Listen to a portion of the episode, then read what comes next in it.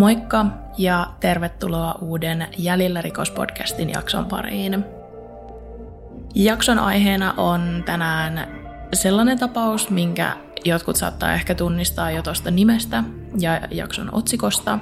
Mä tiedän, että tätä tapausta on jo käsitelty joissakin podcasteissa, mutta tämä on yksi mun toivotumpia aiheita, joten siksi mä halusin tehdä tästä ihan oman jakson.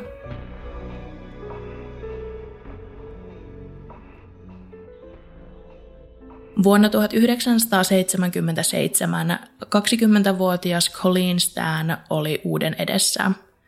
Hän oli juuri muuttanut Eugenein kaupunkiin Oregonin osavaltioon Yhdysvalloissa asuttuaan sitä ennen lähes koko ikänsä samassa Riversiden kaupungissa Kaliforniassa. Colleen oli elänyt lapsuutensa kahdessa perheessä, sillä hänen vanhempansa olivat eronneet Colleenin ollessa pieni. Koska molemmat hänen vanhempansa muuttivat asumaan samalle kadulle eron jälkeen, Colleen pystyi näkemään heitä kumpaakin päivittäin. Colleenin isän mentyä uusiin naimisiin ja saatuaan lisää lapsia, Colleen sai myös kauan kaipaamiaan sisarpuolia. Sisarpuolet ovat kertoneet, että Colleen oli toisinaan pomottava ja otti isosiskon roolin hyvin tosissaan. High schoolista valmistumisen jälkeen Colleen sai kuulla, että muutama hänen ystävänsä oli muuttamassa Oregonin osavaltioon opiskelemaan Eugenein kaupunkiin. Vaikka Colleenilla ei ollut mitään siteitä paikkakunnalle, eikä hän ollut ystäviensä tapaan hakenut kaupungista opiskelupaikkaa, hän päätti muuttaa Eugeneen yhdessä ystäviensä kanssa. Muutto oli Colleenin sisarpuolille kova paikka, mutta Colleen vakuutteli, että hän luultavasti palaisi takaisin Kaliforniaan, ehkä jopa Riversideen parin vuoden sisällä. Colleen tiesi haluavansa vielä jatkaa opintojaan, mutta koska hän ei ollut varma opiskeltavasta alasta, hän otti vastaan erilaisia töitä ja yritti säästää mahdollisimman paljon tulevia opiskeluja varten. Vaikka Colleen oli muuttanut pois Kaliforniasta, hän piti edelleen yhteyttä sinne jääneisiin ystäviin ja perheenjäseniin. Colleenilla oli ystäviä ympäri Kaliforniaa, mutta erityisen paljon hän piti muuttonsa jälkeen yhteyttä niihin ystäviin, jotka asuivat Pohjois-Kaliforniassa, lähempänä Oregonin ja Kalifornian välistä rajaa. Yksi tällainen Kaliforniassa Westwoodin kaupungissa asunut ystävä oli nainen nimeltä Linda. Toukokuussa 1977 Colleen päätti, että hän matkustaisi yksin Lindan luokse Kaliforniaan ja yllättäisi tämän syntymäpäivänään. Koska matka-aika Eugeneista Westwoodiin oli lähes 7 tuntia, Colleen suunnitteli matkansa hyvin etukäteen ja pohti, mitä reittiä hänen kannattaisi ajaa. Torstaina 19. toukokuuta Lindan syntymäpäivänä Colleen hyppäsi autonsa rattiin varhain aamulla. Hänen pettymyksekseen auto ei kuitenkaan lähtenyt käyntiin, ei vaikka Colleen yritti kaikin keinoin saada auton liikkeelle ja päästä matkaan. Vaikka auton temppuilu juuri tuona päivänä ärsytti Colleenia suuresti, hän ei lannistunut, vaan päätti seuraavana keinona kokeilla liftaamista. Liftaaminen oli monille nuorille, myös Colleenille, tuohon aikaan tuttua puuhaa, eikä sen vaaroista puhuttu lähellekään yhtä paljon kuin nykyään. Colleen oli liftannut kymmeniä kertoja aikaisemminkin, sekä pitkiä että lyhyitä matkoja, ja häntä kuvailtiin monessa lähteessä kokeneeksi liftariksi. Paras paikka liftata oli valtatien varressa, joten Colleen pyysi kyydin sinne 2 kämppikseltään.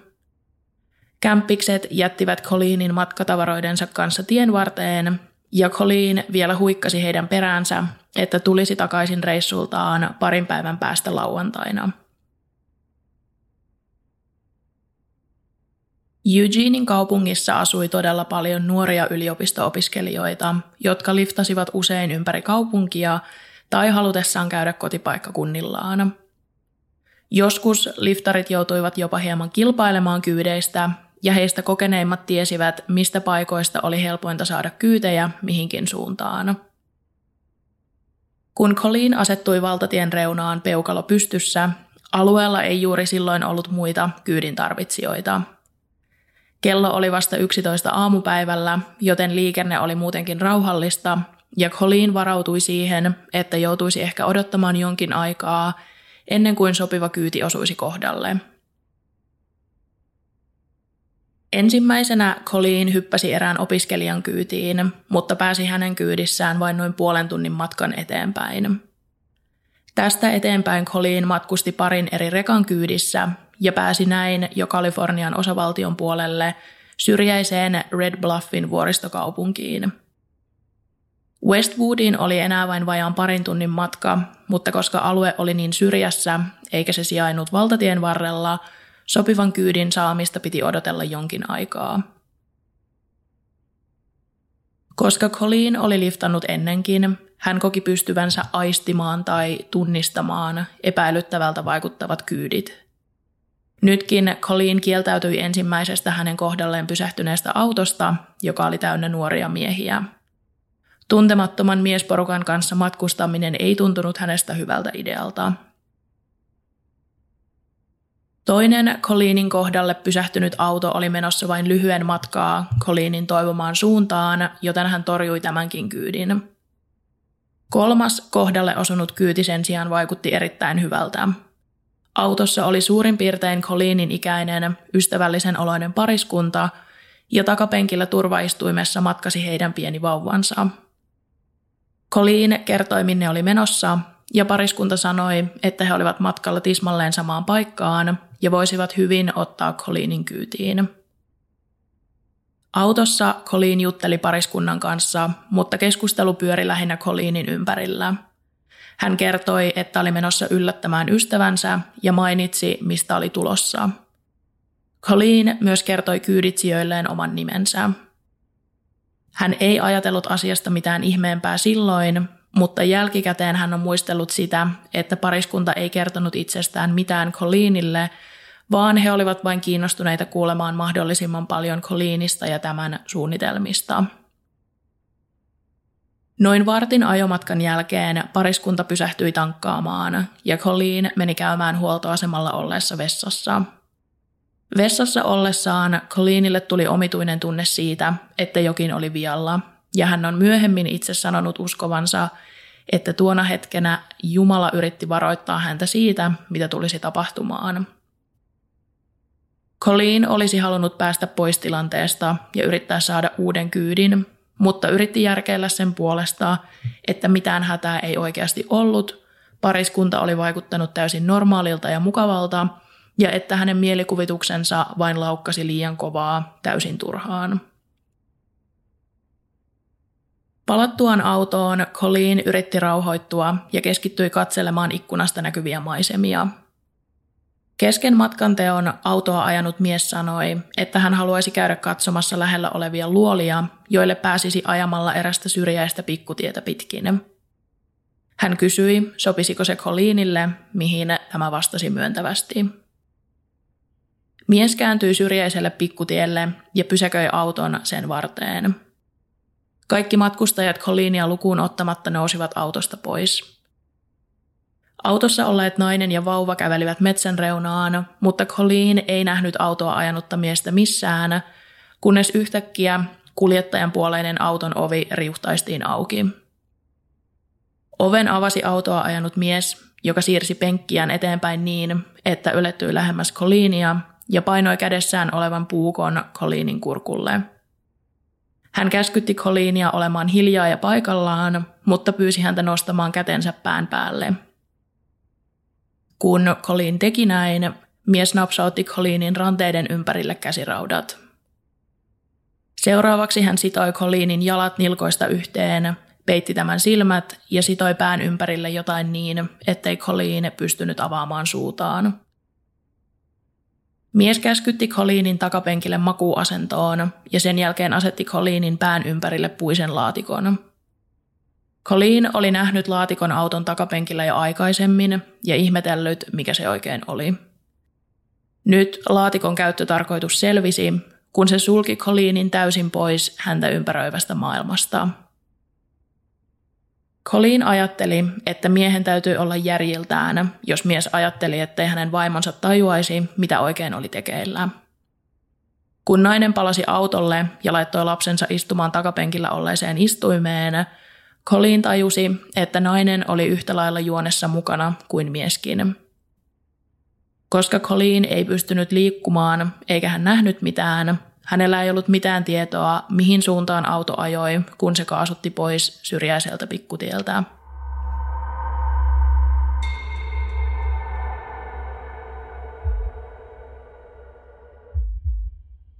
Colleenin päälle oli laitettu makuupussi, joten kukaan ulkopuolinen ei olisi nopealla vilkaisulla voinut nähdä häntä makaamassa sidottuna auton takapenkillä. Se puinen laatikko, joka hänen päähänsä oli laitettu, vaimensi jonkin verran ääniä, eikä Colleen saanut selvää kaikesta siitä, mistä nainen ja mies auton etupenkillä puhuivat. Laatikkoa oli vuorattu sisältä, joten se alkoi nopeasti tuntua tukahduttavan kuumalta. Lisäksi Colleen huomasi laatikon painovan todella paljon, eikä hän välttämättä olisi jaksanut kannatella omaa päätään laatikko päässään, jos hän olisi joutunut istumaan pystyssä. Jossain vaiheessa matkaa auto pysähtyi ja nainen poistui autosta. Kun nainen tuli takaisin, Colleen haistoi rasvaisen ruuan tuoksun. Mies otti makuupussin pois Colleenin päältä ja vapautti tämän pään laatikosta, ja Colleen sai hetken aikaa hengittää raikasta ilmaa ja istua auton takapenkillä. Mies ja nainen istuivat etupenkillä syömässä hampurilaisia, eikä Colleen uskaltanut sanoa pariskunnalle sanaakaan. Kumpikaan heistä ei myöskään kiinnittänyt mitään huomiota Colleeniin tai sanonut hänelle mitään. Kun ruuat oli syöty, Colleen joutui taas laittamaan puisen laatikon päähänsä ja piiloutumaan makuupussin alle.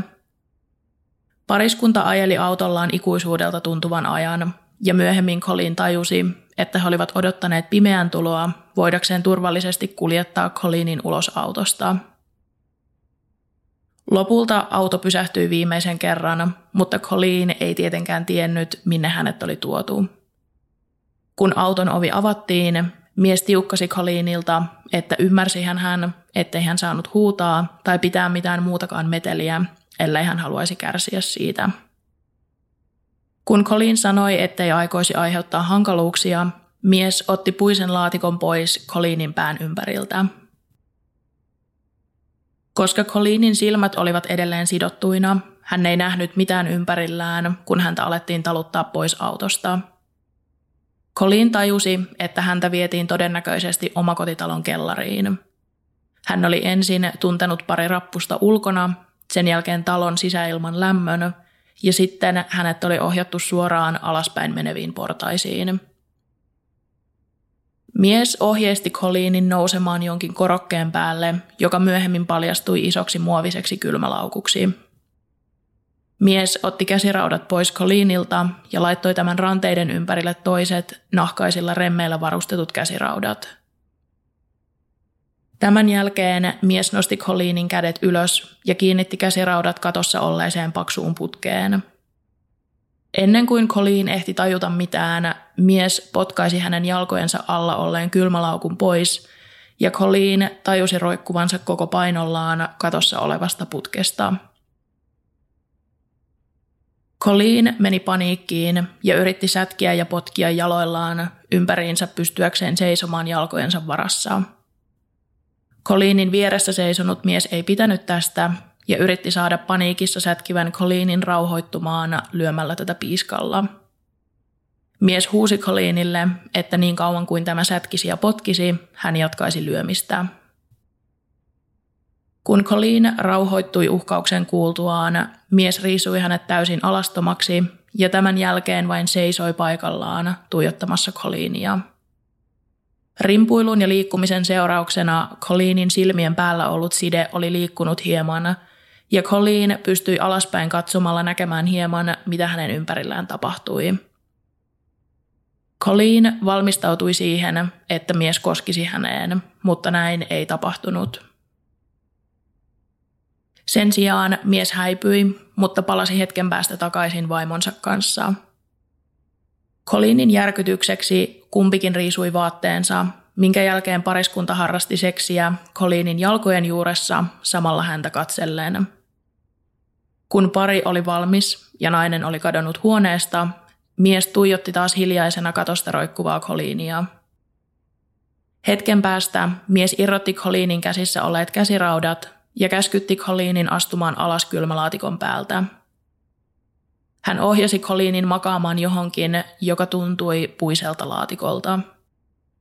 Makuuasentoon päästyään Colleen pystyi vain juuri ja juuri liikuttamaan käsiään ja jalkojaan, sen verran ahtaasti hänet oli laatikkoon aseteltu.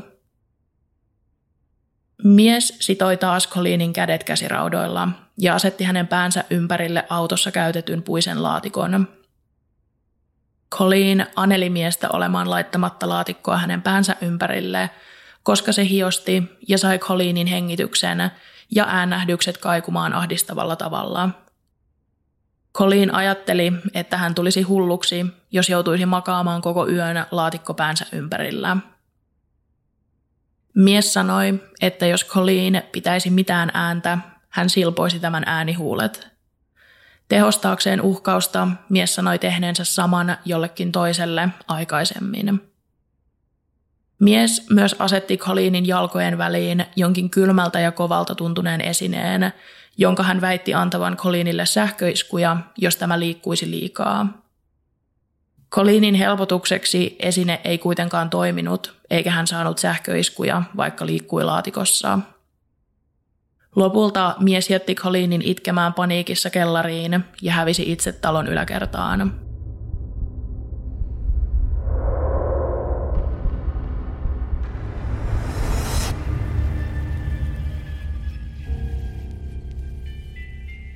Colleenin siepanneet mies ja nainen olivat nimeltään Cameron ja Janice Hooker.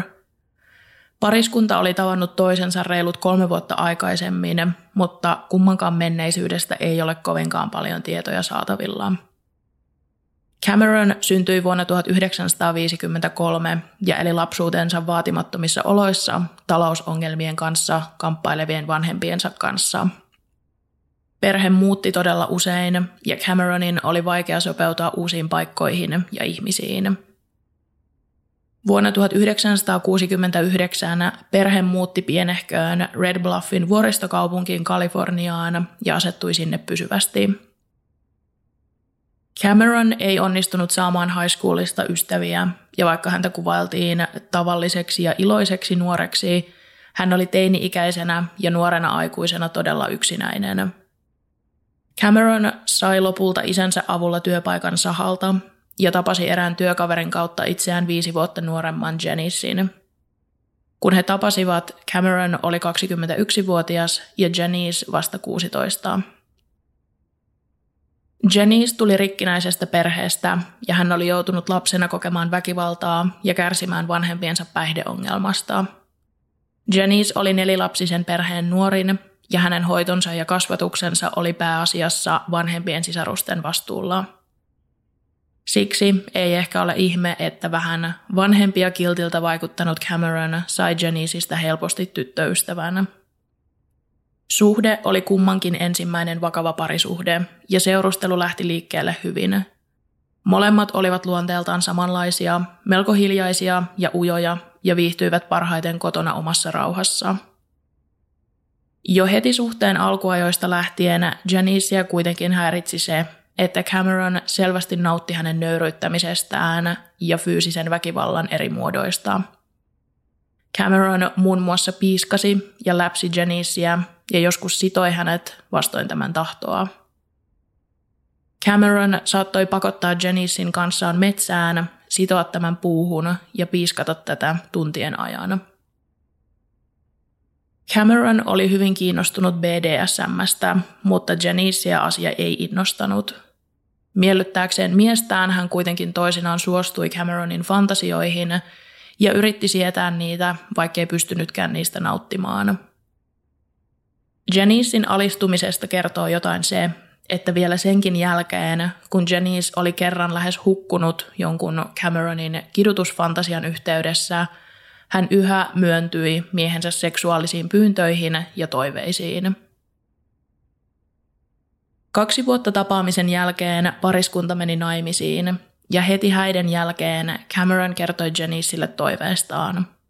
Hän haluaisi siepata naisen, joka muuttaisi heidän luokseen asumaan ja olisi Cameronin orja. On epäselvää, miten Janice suhtautui tähän, mutta ilmeisesti aluksi hän ei ottanut asiaa tosissaan eikä aluksi halunnut puhua koko asiasta. Koska Cameronin Janiceen kohdistama väkivalta alkoi kuitenkin raaistua, eikä Janice enää kestänyt sitä, hän ajatteli, että orjan ottaminen olisi parempi vaihtoehto. Ehkäpä Cameron kääntäisi kiinnostuksensa sieppaamaansa naiseen, eikä enää jaksaisi kiduttaa Janiceä. Janice asetti sieppaukselle 3 ehtoa, joiden tuli täyttyä, tai muuten hän ei suostuisi olemaan mukana jutussa. Ensinnäkin Janice halusi päästä mukaan valitsemaan naista, joka siepattaisiin. Toiseksi Janice ei hyväksyisi sitä, että Cameron harrastaisi seksiä sieppaamansa naisen kanssa. 3. Janice halusi, että hän ja Cameron hankkisivat lapsen. Janice oli jo pidemmän aikaa halunnut äidiksi, ja hänestä tuntui, että jos Cameron kohdistaisi huomionsa sieppaamansa naiseen, hän voisi itse sillä välin keskittyä vauvaan ja sen hoitoon ja kasvattamiseen. Cameron suostui lopulta Janicen ehtoihin, ja pariskunta alkoi yhdessä suunnitella naisen sieppaamista. Melko pian tämän jälkeen Janice huomasi olevansa raskaana, ja myöhemmin perheeseen syntyi tyttövauva. Vuonna 1976 Janice ja Cameron vuokrasivat pienelle perheelleen omakotitalon Red Bluffista. Janicen ja Cameronin vuokraemäntäjä isäntä, jo eläkkeellä ollut pariskunta, asui vuokraamansa talon naapurissa. Hookerien vuokranantajat ovat myöhemmin kertoneet, että Cameron ja Janice olivat kaikin puolin hyviä vuokralaisia. He maksoivat vuokransa ajallaan, pitivät talosta ja sen pihasta hyvää huolta, eivätkä koskaan aiheuttaneet häiriötä tai mitään muuta harmia. Vuokranantajat ovat kuvailleet Janicea melko ujoksi ja hiljaiseksi, eikä heidän mukaansa Cameronkaan ollut kovin sosiaalinen, vaan vaikutti lähinnä aina hyvin vakavalta ja hiljaiselta. Cameron teki pitkiä työpäiviä sahalla ja Janice hoiti pariskunnan vauvaa kotona. Työnteon ja perhe-elämän velvollisuuksien välillä Cameron suunnitteli tulevaa sieppausta tarkkaan. Hän valmisti erilaisia puisia laatikoita, joita voisi laittaa uhrin pään ympärille, minkä lisäksi hän kokeili rakentaa myös isompia, äänieristettyjä laatikoita. Cameron myös teki itse erilaisia piiskoja, käsirautoja ja sidontavälineitä. Kukaan ulkopuolinen ei pystynyt aavistamaan, että pariskunta suunnitteli sieppausta ja oman orjan ottamista. Kaikkien naapuruston asukkaiden mielestä Janice ja Cameron olivat kohteliaita, hiljaisia ja omissa oloissaan viihtyviä, kaikin puolin melko tavallisia nuoria ihmisiä. Lopulta, kun pariskunta sieppasi Colleenin, tekoa oli ehditty suunnittelemaan lähes 2 vuoden ajan. Sieppaushetkellä 24-vuotiaan Cameronin päässä fantasia oli kuitenkin kytenyt jo huomattavasti pidemmän aikaa.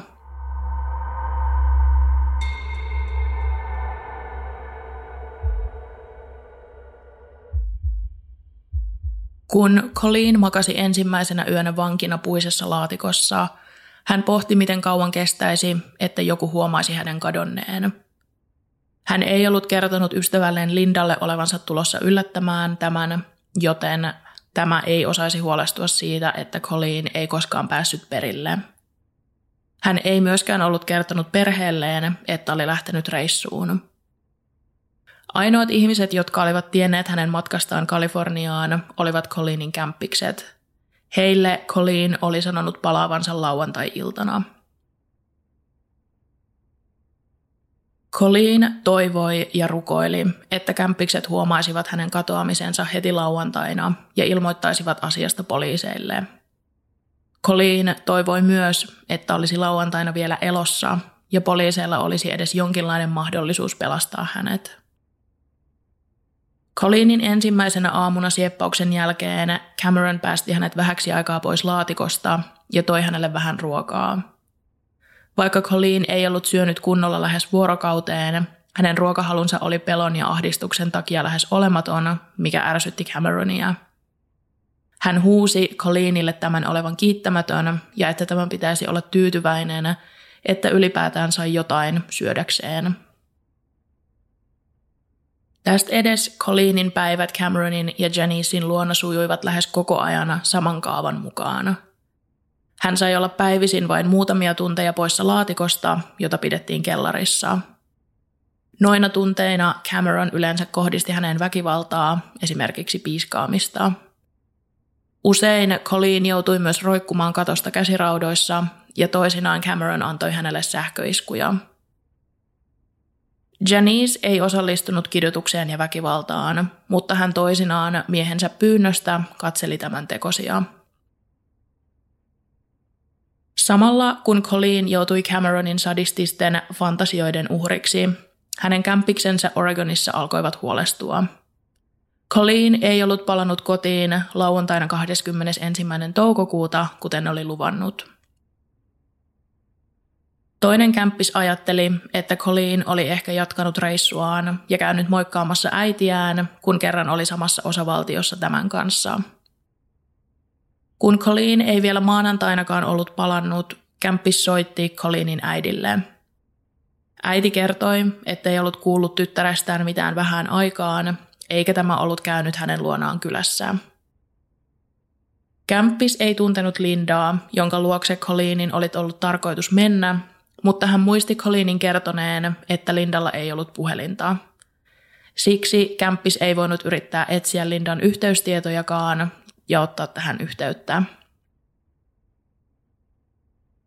Koska huoli Colleenista voimistui ja kämppiksestä alkoi tuntua siltä, että hän halusi yrittää tehdä edes jotain, hän otti yhteyttä Westwoodin kaupungin poliiseihin. Westwood oli se paikkakunta, missä Linda asui ja mihin Colleen oli ollut matkalla. Kämppis selitti tilanteen poliisilaitokselta vastanneelle henkilölle ja antoi näille Lindan koko nimen. Poliisit lupasivat käydä kysymässä Lindalta, oliko Colleen päässyt perille ja tiesikö tämä, mihin Colleen oli matkaansa jatkanut. Westwoodin poliisit palasivat asian seuraavana päivänä ja kertoivat Colleenin kämppikselle, ettei Colleen ollut tullut ollenkaan Lindan luokse, eikä Lindalla ollut mitään tietoa siitä, mitä Colleenille oli tapahtunut. Westwoodin poliisit kehottivat kämppistä ottamaan yhteyttä Eugenein poliisiin, ja näin kämppis tekikin. Hän ilmoitti Colleenin kadonneeksi ja kertoi kaikki tietonsa tämän matkasuunnitelmista. Colleenin löytämiseksi ei kuitenkaan tehty yhtään mitään. Poliisit ottivat vastaan katoamisilmoituksen, kirjasivat siihen katoamisen yksityiskohdat ja unohtivat sitten koko asian. Colleenia ei lähdetty etsimään, koska kenelläkään ei ollut mitään hajua siitä, missä hän oikein oli kadonnut. Colleen saattoi olla missä tahansa Eugenein ja Westwoodin välissä, joko Oregonin tai Kalifornian osavaltiossa. Mikään ei suoranaisesti viitannut rikokseen, joten katoamista ei lähdetty sen ihmeemmin tutkimaan. Vielä 70-luvun lopun aikaan oli myös ehkä tyypillisempää, että nuoret ihmiset katosivat välillä omille reissuilleen, eivätkä olleet jatkuvasti yhteydessä perheisiinsä tai ystäviinsä, varsinkin kun mitään kännyköitä ei vielä ollut olemassa. Colleenin vanhemmat ja sisarukset saivat kuulla katoamisesta, mutta hekään eivät olleet erityisen huolissaan. He ajattelivat, että Colleen oli varmaankin jossain omissa oloissaan, mutta ilmoittelisi itsestään tai putkahtaisi jossain vaiheessa takaisin ja kertoisi, mitä oli poissa ollessaan puuhannut. Isäinpäivänä, jota Pohjois-Amerikassa vietetään kesäkuun 3. sunnuntaina, Colleenin isä odotti tytärtään luokseen kylään. Kun hän ei kuitenkaan saanut edes korttia postissa, isä alkoi huolestua hieman enemmän ja oli yhteydessä ex-vaimoonsa, eli Colleenin äitiin. Yhdessä he päättivät mennä käymään Eugeneissa ja jututtaa paikallisia poliiseja. Poliisit eivät osanneet kertoa Colleenin katoamisesta mitään uutta, mutta lupasivat olla yhteydessä, jos jotain ilmenisi. Colleen oli kellarissa ollessaan huomannut, että Cameron oli alkanut rakentamaan jotain ja tuli päivittäin kellariin työskentelemään rakennusprojektinsa parissa. Colleen ei uskaltanut kysyä, mitä mies teki, mutta parin viikon rakentelun jälkeen Cameron itse esitteli Colleenille tuotoksensa. Kyseessä oli puinen, suurin piirtein ison jääkaapin kokoinen arkku, joka oli tehty Colleenille ikään kuin mittatilaustyönä. Aluksi Colleen pelästyi ja luuli, että kyseessä oli hauta-arkku, mutta sen sijaan Cameron kertoi siirtävänsä Colleenin seuraavaksi arkkuun asumaan. Tähän asti Colleen oli maannut kaikki päivät kellarissa olevassa puisessa isossa laatikossa, jossa ei ollut kantta. Nyt Cameron sitoi taas Colleenin kädet ja jalat yhteen ja asetteli tämän uuteen arkkuun makaamaan. Hän myös laittoi Colleenille suukapulan ja lopuksi korvatulpat Colleenin korviin, jotta tämä ei kuulisi mitään. Colleenin silmät olivat olleet sidottuna koko ajan ja Cameron piti aina huolen siitä, että Colleenin silmillä ollut side ei aukeaisi. Tämän jälkeen Colleen asettautui makuulleen arkkuun ja Cameron sulki sen kannen. Arkun reunoissa oli reikiä, joiden oli tarkoitus toimia ilmastointikanavina. Colleen pääsi arkusta pois vain siksi aikaa, kun Cameron halusi pahoinpidellä häntä ja myös silloin, kun hän kerran päivässä sai vähän ruokaa ja vettä. Colleen ei saanut käydä vessassa, suihkussa tai pestä hampaitaan, eikä hän saanut käyttää vaatteita arkussa maatessaan. Colleenin tehtävänä oli vain olla ja maata odottaen, että Cameron välillä päästi hänet arkusta jalkeille. Colleenin tunteet olivat ristiriitaiset. Tavallaan hän odotti sitä, että hän pääsisi hetkeksi arkusta pois, koska paikallaan makaaminen oli puuduttavaa ja sai hänen vartalonsa ja raajansa kipeiksi ja kankeiksi. Toisaalta hän tiesi, että lähes joka kerta, kun hänet päästettiin pois arkusta, hän joutuisi pahoinpitelyn kohteeksi. Cameronin vaimon Janicen suhtautuminen Colleeniin oli niin ikään ristiriitaisten tunteiden alaista. Tavallaan hän oli kateellinen siitä, miten paljon huomiota Cameron antoi Colleenille, eikä hän siksi pitänyt tästä. Toisaalta Janice mietti myös paljon sitä, miten peloissaan Colleenin täytyi olla, ja miten huolissaan hänen perheensä ja ystävänsä varmasti olivat tämän kohtalosta. Janice ei uskaltanut uhmata miestään, mutta joskus tämän ollessa töissä hän toi Colleenille alas juotavaa tai syötävää tai saattoi päästää Colleenin hetkeksi arkusta jaloittelemaan.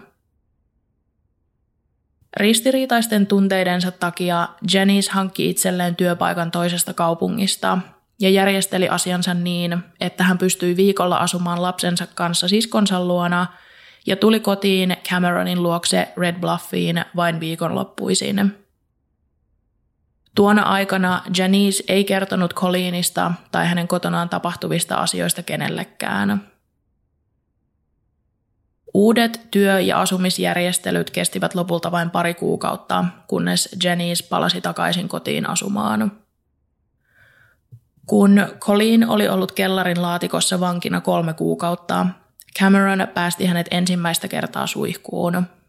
Edelleen Colleenin oli pidettävä koko ajan silmänsä sidottuina, eikä hän saanut yrittää katsella ympärilleen. Koska Colleen oli syönyt huonosti, Cameron alkoi tarkkailla Colleenin painoa ja huolehti siitä, että tämä ei laihtuisi liikaa. Cameron oli keksinyt Colleenille uuden tarkoituksen, ja tätä varten Colleenin pitäisi olla edes kohtalaisessa fyysisessä kunnossa.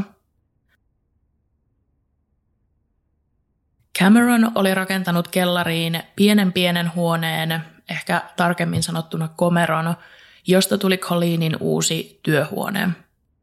Huoneessa oli tuoli ja sen seinät oli vuorattu niin, että kukaan ei kuulisi, vaikka Colleen huutaisi apua huoneessa ollessaan. Kun Colleen oli ollut vankina 6 kuukautta, Cameron talutti Colleenin huoneeseen ja käskytti tämän istumaan tuolille. Cameron selitti, että tästä hetkestä lähtien Colleen viettäisi kaikki yöt työtilassa ja tekisi erilaisia hänelle osoitettuja töitä. Vasta kun Cameron sulkisi oven ja lukitsisi sen, Colleen saisi ottaa silmilleen sidotun siteen pois. Colleenin saamat työtehtävät vaihtelivat paljon. Usein hänen käskettiin virkata jotain tai sitten parsia vanhoja vaatteita. Yhtenä yönä häntä käskettiin kuorimaan isosaavillinen pähkinöitä. Vaikka yöt pimeässä komerossa olivat pitkiä, Colleen oli helpottunut saadessaan tehdä jotain sen sijaan, että makaisi kaikki päivät puisessa arkussa. Colleen oli erityisen iloinen siitä, että komerossa oli tuoli ja hän sai välillä myös istua. Vuodenvaihteen jälkeen tammikuussa 1978 Cameron antoi ensimmäistä kertaa Colleenin nähdä hänen kasvonsa sieppauksen jälkeen. Colleenin silmät peittäneen siteen riisuttuaan Cameron kertoi, että hänellä oli Colleenille tärkeää asiaa ja ojensi tälle paperin allekirjoitettavaksi. Paperissa sanottiin, että Colleen kuuluisi jatkossa yritykselle, joka välitti orjia. Yritys oli paperissa nimetty mielikuvituksellisesti The Companyksi eli yhtiöksi. Colleen ilahtui ensin, koska hän tajusi, että joku ulkopuolinen siis tiesi, että hänet oli siepattu ja häntä pidettiin vankina. Kun hän tajusi, mistä oikein oli kyse, ilo haihtui. Cameron kertoi Colleenille, että Colleenin pitäisi allekirjoittaa orjasopimus ja hän veisi sen yhtiön työntekijälle, joka odotti talon yläkerrassa.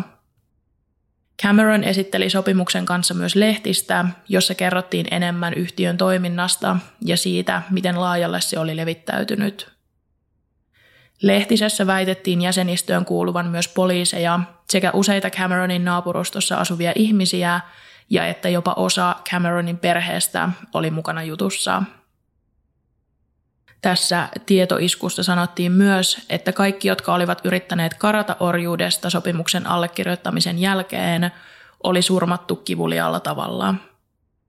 Toisinaan yhtiö saattoi myös käydä uhrien perheiden kimppuun. Colleen, joka oli luultavasti tässä vaiheessa jo melko syvällä Cameronin kontrollin ja vaikutusvallan alla, uskoi kaiken sopimuksessa ja lehtisessä kerrotun, ja ajatteli, että nyt hän oikeasti olisi tämän yhtiön omaisuutta. Todellisuudessa mitään yhtiötä ei tietenkään ollut olemassakaan. Cameron oli nähnyt orjasopimuksesta kuvan jossain BDSM-henkisessä aikuisviihdelehdessä ja päättänyt ottaa siitä mallia. Janice oli auttanut häntä sopimuksen ja lehtisen laatimisessa ja he olivat onnistuneet tekemään niistä hyvin vakuuttavan näköiset.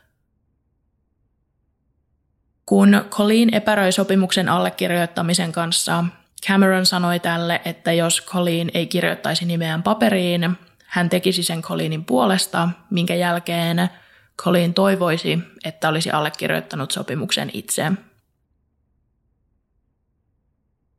Sopimuksen allekirjoittaminen tarkoittaisi, että Colleen kuuluisi jatkossa Janicelle ja Cameronille ja olisi näiden orja.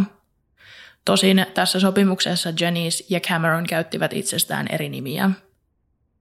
Sopimuksessa oli erilaisia sääntöjä liittyen siihen, miten hänen tulisi jatkossa käyttäytyä ja puhua omistajilleen. Colleen ei esimerkiksi saisi jatkossa katsoa heitä silmiin, ja hänen pitäisi käyttää heistä aina nimityksiä herra ja rouva. Sopimuksessa sanottiin, että Colleen luovuttaisi kaiken, myös sielunsa omistajilleen, ja hänen pitäisi unohtaa entinen elämänsä kokonaan. Sopimukseen oli kirjattu ehtoja myös pukeutumiseen liittyen. Colleen ei esimerkiksi saisi käyttää alusvaatteita, ja hänen pitäisi aina olla valmis miellyttämään omistajiaan seksuaalisilla tavoilla. Lopulta Colleenilla ei ollut muuta vaihtoehtoa kuin allekirjoittaa sopimus, ja tärisevin käsin hän kirjoitti nimensä sopimuksen alaosaan, ikuinen orja nimikkeen yläpuolelle.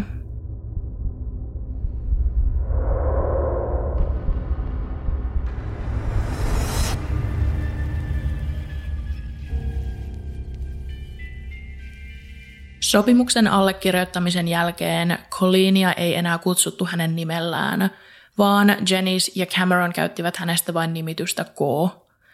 Heidän mielestään oikeisiin etunimiin liittyi liikaa persoonallisuutta, joten Colleenin uudeksi etunimeksi valittiin pelkkä yksi kirjain, eli siis K-kirjain. Orjuussopimuksen vahvistamisen myötä Colleen pääsi aina myöhään illalla pois kellarista ja häntä käskettiin tekemään erilaisia kotitöitä, ruoanlaittoa, pyykinpesua ja siivousta.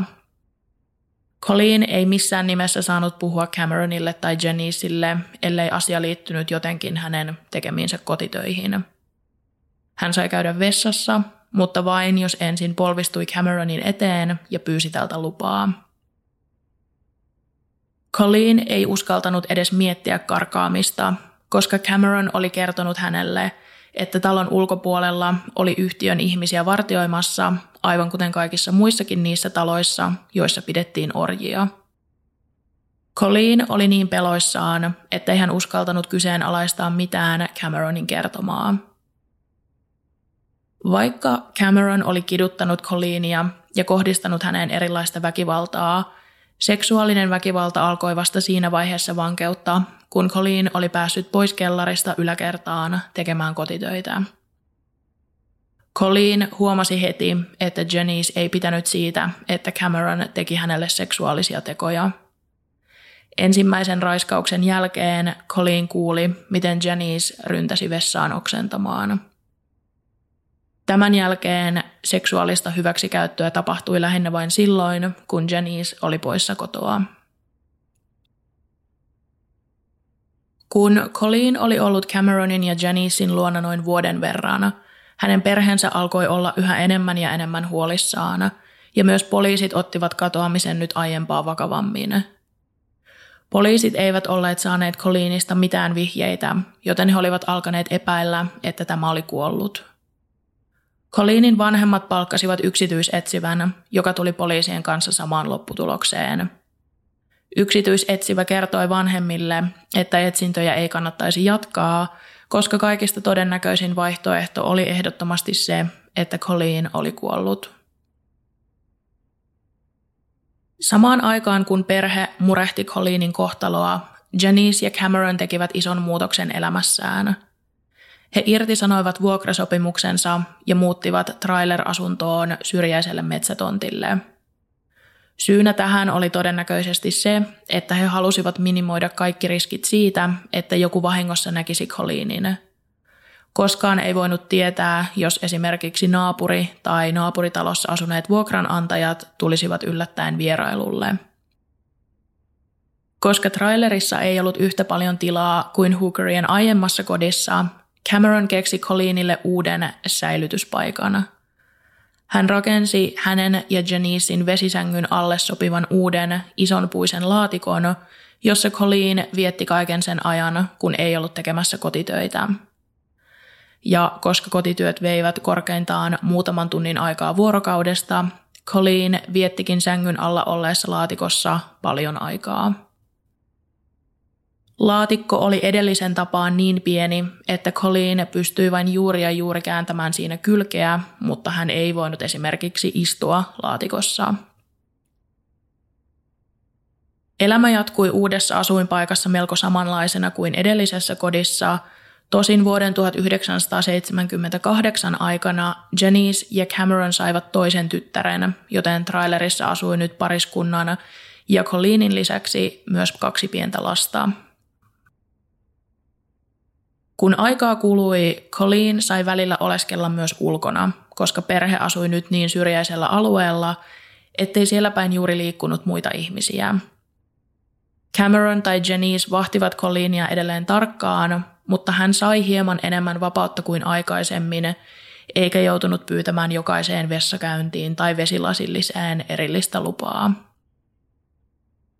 Suurimman osan aikaa Colleen kuitenkin edelleen vietti sängyn alla olleessa laatikossa. Tosin kesäaikaan Colleenin oli pakko olla laatikon ulkopuolella, koska kuumalla säällä laatikon lämpötila nousi tukahduttavan kuumaksi, jolloin laatikossa oleskeleminen oli Colleenille hengenvaarallista. Colleen on kertonut, että vankeutensa aikana hän sai voimaa muutamasta eri asiasta. Hän mietti usein hyviä muistojaan perheensä kanssa – ja ajatteli myös, että hänen edesmenneet läheisensä näkivät hänet ja suojelivat häntä, mistä hän sai paljon lohtua. Kun Janicen ja Cameronin lapset kasvoivat, Colleen sai viettää aikaa lasten kanssa, mistä hän piti erityisen paljon. Mä en ole ihan varma, että kenenä Colleen oikein esiteltiin lapsille ja miten pidettiin huolta siitä, että lapset eivät puhuneet hänestä ulkopuolisille. Selitys voi olla ihan joku yksinkertainen. Ehkä Colleen sanottiin olevan esimerkiksi perheen lapsenvahti tai siivooja. Kun Colleen kerran vahingossa tapasi erään samalla alueella asuneen ihmisen, Cameron ja Janice kertoivat hänelle, että Colleenin nimi oli Kay ja että hän oli heidän kotonaan vakituisesti asuva lapsenvahti.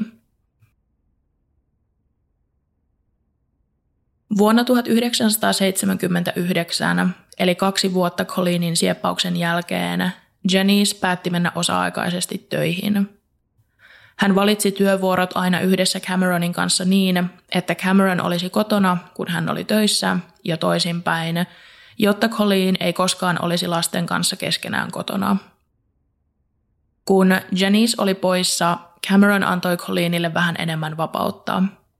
Colleen sai esimerkiksi välillä vain istua sohvalla ja katsella Cameronin kanssa telkkaria. Cameron jutteli Colleenille, mutta yleensä puheet koskivat vain yhtiötä. Kun näin oli tapahtunut useamman kerran, Colleen rohkaistui kysymään Cameronilta, antaisikohan yhtiö hänelle luvan soittaa kotiin. Aluksi Cameron sanoi, että tämä ei missään nimessä onnistuisi, ja yksikään yhtiön omistama orja ei koskaan ollut saanut lupaa ottaa yhteyttä perheeseensä. Colleen kysyi asiasta muutamaan eri kertaan, mutta Cameron kieltäytyi joka kerta. Lopulta Cameron sanoi, että Colleen voisi lähettää jollekin perheenjäsenelleen kirjeitä. Colleen kirjoitti lopulta yhteensä 3 kirjettä, jotka lähetettiin hänen siskoilleen. Niissä Colleen kertoi olevansa elossa ja asuvansa erään mukavan perheen luona, missä hän hoiti perheen lapsia. Colleen ei tietenkään saanut kirjoittaa osoitettaan tai mitään muitakaan tunnistettavia yksityiskohtia kirjeisiin, ja Cameron luki kirjeet tarkasti läpi ennen niiden lähettämistä siltä varalta, että Colleen olisi yrittänyt ujuttaa tekstiin jonkun salaisen viestin. Cameron teki tätä turhaan, koska Colleen oli niin voimakkaasti sieppaajansa vallan alla, ettei hän ollut koskaan yrittänyt paeta, vaikka siihen oli tarjoutunut mahdollisuus jo useaan kertaan. Colleen sai välillä esimerkiksi käydä yksin kävelylenkeillä tai sitten yhdessä perheen koiran kanssa. Colleen on myöhemmin kertonut uskoneensa täysin siihen, että yhtiön väki vahti häntä ja että hänelle tai hänen perheelleen kävisi huonosti, jos hän yrittäisi paeta. Vuonna 1980, kun Colleen oli ollut Hookereiden luona 3 vuotta, Cameron vihdoinkin antoi Colleenille luvan soittaa kotiin. Hän ajoi Colleenin toiseen kaupunkiin kolikkopuhelimen luokse ja ohjeisti Colleenia tarkkaan puhelun suhteen. Colleen ei saisi kertoa mistään asioista yksityiskohtaisesti, ja jos hän yrittäisi tehdä näin, Cameron katkaisisi puhelun välittömästi. Colleen alkoi epäröidä, koska häntä alkoi pelottaa, että hän puhuisi vahingossa ohi suunsa, jolloin yhtiö kostaisi tämän hänen siskolleen tai muulle perheelle. Lopulta Colleen kuitenkin soitti siskolleen ja kertoi lyhyessä puhelussa, että hän oli kunnossa ja eli erään perheen luona. Sisko oli saanut Colleenin lähettämät aikaisemmat kirjeet, mutta hän ei tietenkään voinut olla varma, että kirjeet olivat juuri Colleenilta. Koko perhe oli iloinen siitä, että Colleen olikin elossa, eikä perhe tietenkään tiennyt sitä, että todellisuudessa Colleenia oli pidetty ja pidettiin yhä vankina vastoin hänen tahtoaan. 5 vuotta puhelun jälkeen Cameron kertoi Colleenille jotain, mitä tämä ei meinannut ensi kuulemalla uskoa. Cameronin mukaan hän oli puhunut yhtiön väen kanssa, ja nämä olivat sanoneet, että jos Colleen haluaisi käydä katsomassa perhettään, tämä onnistuisi. Maaliskuussa 1981 Cameron ja Colleen ajoivat Colleenin perheen luokseen, ja Colleenin yllätykseksi Cameron jätti hänet perheensä kotitalon eteen. Cameron sanoi palaavansa myöhemmin hakemaan Colleenin takaisin. Koko ajomatkan ajan Cameron oli toistellut, että jos Colleen tekisi yhtään mitään säännöistä poikkeavaa tai yrittäisi karata, yhtiö tulisi ja kostaisi hänelle. Cameron sanoi, että yhtiön työntekijät vahtisivat Colleenin perheen taloa ja olivat käyneet asentamassa taloon mikrofoneja, joiden kautta he kuuntelivat talossa käytyjä keskusteluja. Colleenin perhe oli totta kai iloinen, että Colleen yhtäkkiä ilmestyi kotiin, mutta he huomasivat heti, että tämä ei vaikuttanut olevan aivan oma itsensä. Colleen kertoi heille moneen kertaan saman tarinan siitä, miten hän oli lähtenyt haluttuaan itselleen uuden elämän ja miten hän oli nyt onnellinen. Colleen myös sanoi, että hänet perheensä luokse tuonut mies oli hänen poikaystävänsä nimeltä Michael, jonka kanssa hän olisi menossa naimisiin. Michael oli tietenkin siis Cameron. Colleenin perhe on myöhemmin kertonut, että he ajattelivat Colleenin elävän jossain kultissa, koska tämän puheet olivat niin outoja ja vaikuttivat etukäteen harjoitelluilta. Lisäksi Colleen oli pukeutunut erikoiseen itse tehtyyn kaapuun, eikä hän selvästi panostanut ulkonäköönsä samaan tapaan kuin ennen, vaan näytti aiempaa vaatimattomammalta. Colleen sai olla perheensä luona yksin yhden yön, mutta seuraavana päivänä Cameron tuli hakemaan hänet takaisin kotiin traileriin. Cameron esittäytyi Colleenin perheelle Michaelina, ja kaikki Colleenin perheenjäsenet huomasivat heti, etteivät he oikein pitäneet miehestä. Tämä vaikutti kontrolloivalta ja määräilevältä, eikä ollut kiinnostunut tutustumaan tyttöystävänsä perheeseen. Vierailun lopuksi Colleenin äitipuoli sanoi ottavansa Cameronista ja Colleenista kuvan yhdessä, ja Colleenin oli pakko poseerata kaulakkain Cameronin kanssa kameralle. Tästä kuvasta on myöhemmin tullut aika tunnettu. Kun kaksikko lähti, perheelle jäi tunne siitä, etteivät he ehkä tapaisi Colleenia taas hetkeen. Vaikka he olivat hieman huolissaan Colleenista, he eivät kuitenkaan ajatelleet, että mitään varsinaisesti laitonta oli meneillään. Koska Colleen oli vaikuttanut suhteellisen onnelliselta ja normaalilta, perhe ajatteli olevan parempi vaihtoehto antaa Colleenin mennä menojaan ja ylläpitää perhesuhteita hänen asettamillaan ehdoilla.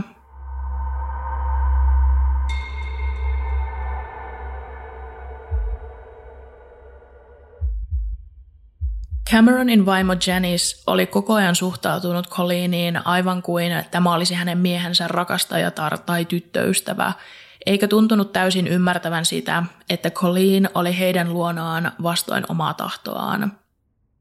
Siksi Janice oli erityisen helpottunut, kun Cameron päätti taas tiukentaa ja kurjistaa Colleenin oloja. Sen jälkeen, kun Colleen oli saanut tavata perheensä, Cameron alkoi pitää Colleenia sängyn alla olevassa laatikossa 23 tuntia vuorokaudessa. Tätä arkea kesti yhteensä 3 vuotta. Tuon 3 vuoden aikana Colleen sai tulla laatikosta ulos vain tunniksi päivän aikana, yleensä öisin, kun muut nukkuivat. Colleen pidettiin niin hyvin piilossa, että noiden 3 vuoden aikana Janicen ja Cameronin 2 tytärtä eivät edes tienneet, että Colleen oli edelleen trailerissa.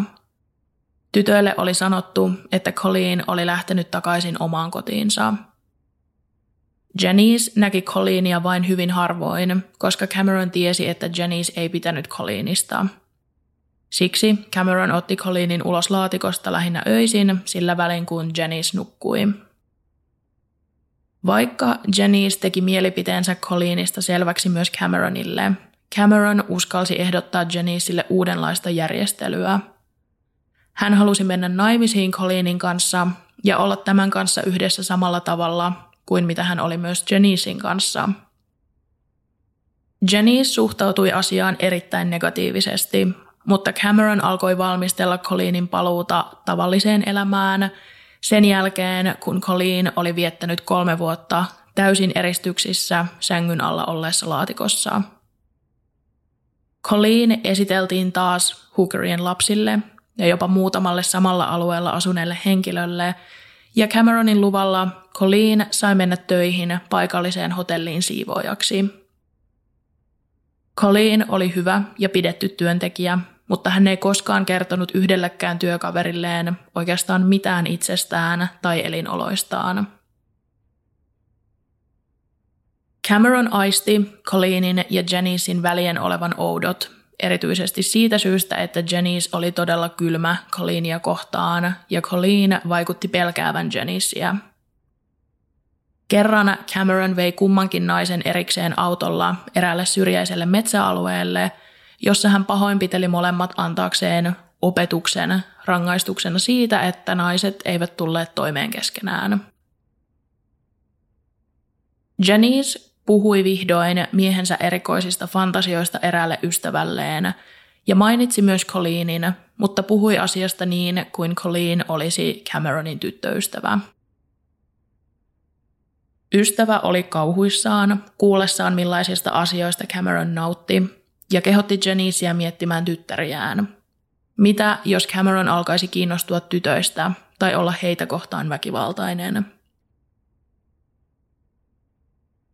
Janice alkoi pikkuhiljaa ymmärtää, että se mitä he olivat tehneet Colleenille ei ollut millään tavalla hyväksyttävää ja hänen oli aika kantaa vastuu siitä, mitä oli tehnyt. Janice puhui asiasta seurakunnassa muutamallekin eri papille, mutta ei kertonut taaskaan koko totuutta. Hän puhui tilanteesta aivan kuin hänen, Cameronin ja Colleenin välillä olisi tavallinen kolmiodraama. Moni papeista ei osannut auttaa tai sanoa mitään, mikä olisi auttanut Janicea, mutta yksi heistä huomautti, että Janicen, Colleenin ja Cameronin kolmiodraama oli syntiä, ja Janice joutuisi helvettiin, jos ei lopettaisi suhdetta. Lopulta Janice päätti, että hänen ja Colleenin olisi lähdettävä Cameronin luota ja pelastettava itsensä.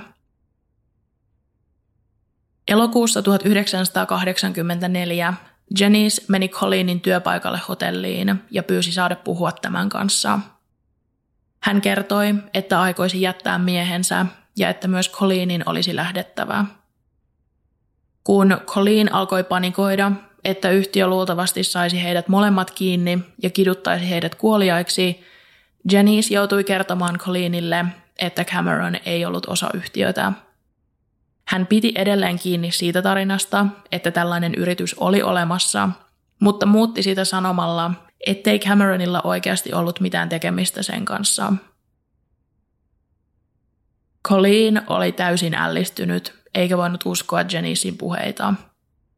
Hän oli ollut vankina pariskunnan luona 7 vuotta ja uskonut koko ajan siihen, että jos hän ikinä yrittäisi paeta, hän tai joku hänen perheenjäsenensä kuolisi varmuudella.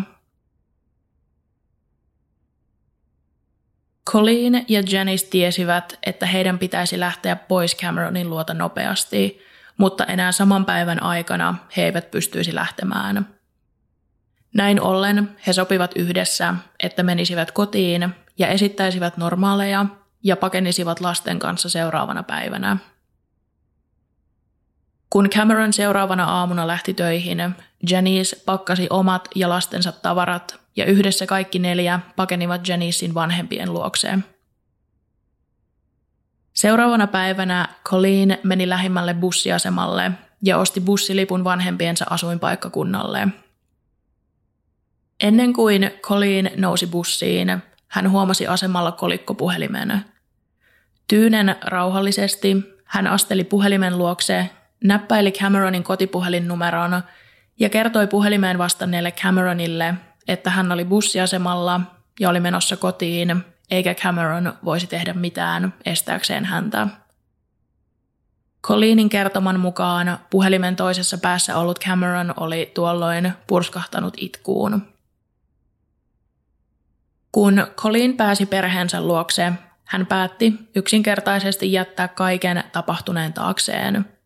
Hän ei ottanut yhteyttä poliisiin, eikä hän kertonut perheelleen, mitä tarkalleen ottaen oli tapahtunut.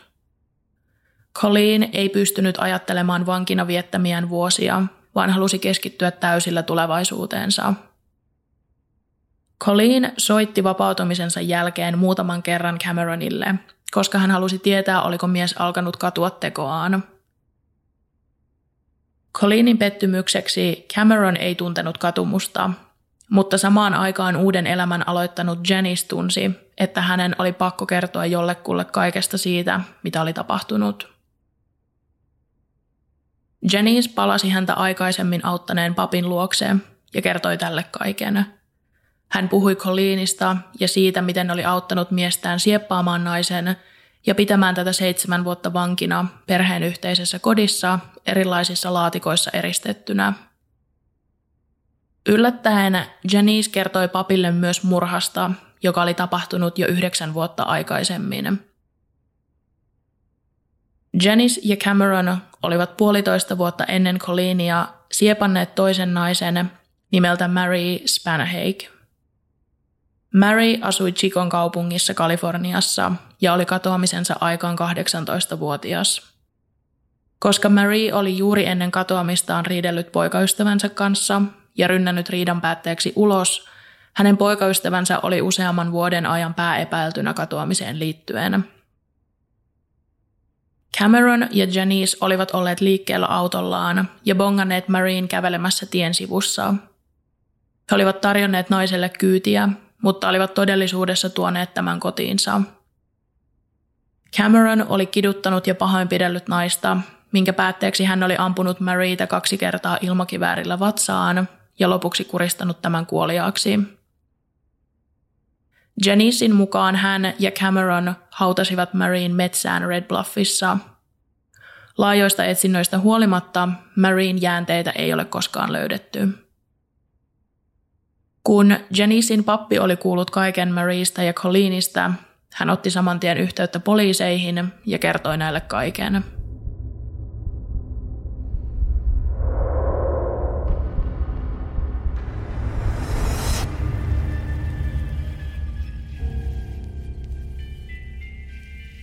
Mä en mene tässä kauhean syvälle oikeudenkäyntiin, mutta kerron siitä kuitenkin muutaman kiinnostavan yksityiskohdan ja totta kai lopputuloksen. Poliisit ottivat Colleeniin lopulta yhteyttä ja hän kertoi poliiseille kaiken siitä, mitä oli joutunut kokemaan. Red Bluffin kaltaisessa pikkukaupungissa ei todellakaan tapahtunut tällaisia rikoksia ja kaikki tapauksesta kuulleet olivat täysin ällistyneitä. Kun tapauksen tutkinta eteni, myös Colleen sai ällistyä kuultuaan eräästä erikoisesta käänteestä jutussa. Colleenille kerrottiin, että koska Janice oli poliisien ja syyttäjän paras todistaja, tälle oli tarjottu ns. Vastalahjana immuniteettia. Jos Janice todistaisi miestänsä vastaan, häntä ei syytettäisi mistään. Colleen tavallaan ymmärsi, että näin oli pakko tehdä, koska esimerkiksi Maryn murhaan liittyen poliiseilla ei ollut muuta todistajia ja koko juttua ei olisi voitu yhdistää Cameroniin ilman Janiceä. Samalla Colleenista tuntui käsittämättömältä ajatella, että Janice selviäisi täysin ilman seuraamuksia kaikesta siitä, mitä hän oli tehnyt. Seuraava järkytys Colleenille tuli, kun hänelle kerrottiin, että todisteet Cameronia vastaan hänen sieppauksensa liittyen olivat melko heikkoja. Toki poliiseilla oli Colleenin ja Janicen kertomukset tapahtuneesta sekä todisteita, joita poliisit olivat keränneet Cameronin kotoa tämän pidättämisen jälkeen. Ongelmana kuitenkin oli, että osa Colleenin ja Janicen kertomasta viittasi selkeästi siihen, että Colleen olisi voinut lähteä Cameronin luota paljon aikaisemmin, jos olisi halunnut. Tietenkään asia ei ollut oikeasti näin yksinkertainen, mutta syyttäjä pelkäsi valamiehistön takertuvan liikaa kysymykseen, miksi Colleen ei vain karannut. Lopulta kävi niin, että koska Maryn ruumista ei löydetty, Cameron ei saanut syytettä naisen murhasta. Tulevassa oikeudenkäynnissä tultaisiin käsittelemään vain Colleenin kohdistuneita rikoksia. Oikeudenkäynnissä esiteltiin kaikki fyysiset todisteet ja keskityttiin paljon Janicen ja Colleenin todistuksiin. Lisäksi syyttäjä halusi keskittyä siihen, että valamiehistö ymmärtäisi, miten syvästi Colleenia oli manipuloitu, ja että vaikka ulkopuolisen silmiin saattoi vaikuttaa siltä, että Colleenilla oli useita mahdollisuuksia karata, hän oli oikeasti todella niin peloissaan, ettei lähteminen ollut hänelle vaihtoehto. Ehkä vähän yllättäen Cameron todisti oikeudessa myös itse. Koska sieppaus oli lain silmissä rikoksena ehtinyt jo vanhentua, Cameron myönsi oikeudessa, että hän oli siepannut Colleenin. Hän kuitenkin väitti, että Colleen oli rakastunut häneen ja päättänyt jäädä hänen luokseen vapaaehtoisesti. Cameron esiintyi oikeudessa todella itsevarmana, jopa ylimielisenä, ja naureskeli ja hymyili moneen otteeseen itse todistaessaan sekä kuunnellessaan muiden todistuksia. Vaikka syyttäjä oli ollut epäileväinen, Cameron sai lopulta pitkän tuomion. Hänet todettiin syylliseksi kaikkiin syytekohtiin, muun muassa useisiin pahoinpitelyihin ja raiskauksiin, ja hän sai lopulta 104 vuoden vankeustuomion. Kuten mä jo aikaisemmin kerroin, Janice käveli koko jutusta ulos ilman seuraamuksia, eikä häntä vastaan koskaan nostettu syytteitä. Janice on sittemmin muuttanut nimensä ja kasvattanut tyttärensä yksin, vältellen kaikkea mahdollista julkisuutta. Hän opiskeli yliopistossa ja on työskennellyt sosiaalityöntekijänä valmistumisensa jälkeen. Cameron on edelleen vankilassa, mutta hän haki pääsyä ehdonalaiseen vuonna 2015. Cameron saattaa vapautua pian ja hän on itse asiassa tavallaan jo saanut luvan ehdonalaiseen. Syyttäjä on kuitenkin hakenut oikeudenkäyntiä, jossa he yrittävät saada Cameronille NS-luokituksen, jossa hänet määriteltäisiin erittäin vaaralliseksi seksuaalirikolliseksi.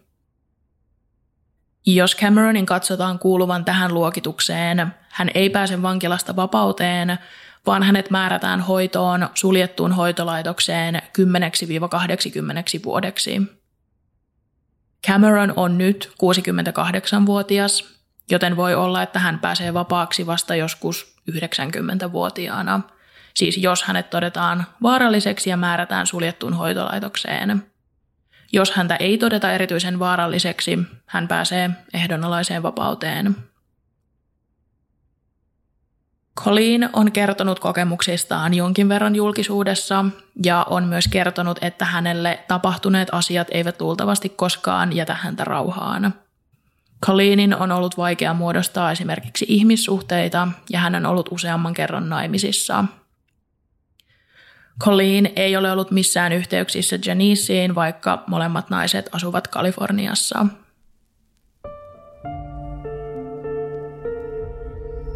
Tässä oli kaikki, mitä mulla oli tällä kertaa kerrottavana. Toivottavasti tykkäsit kuunnella.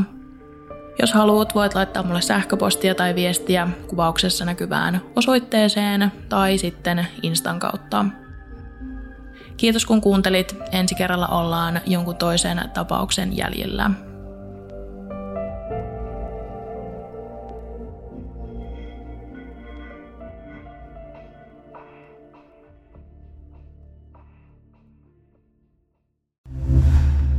Kuuntelit Podmin Premium-podcastia. Haluatko löytää lisää samankaltaisia podeja tai vaikka ihan uusia tuttavuuksia? Lataa Podmin sovellus App Storesta tai Google Playsta ja saat kokeilla palvelua 2 viikkoa ilmaiseksi.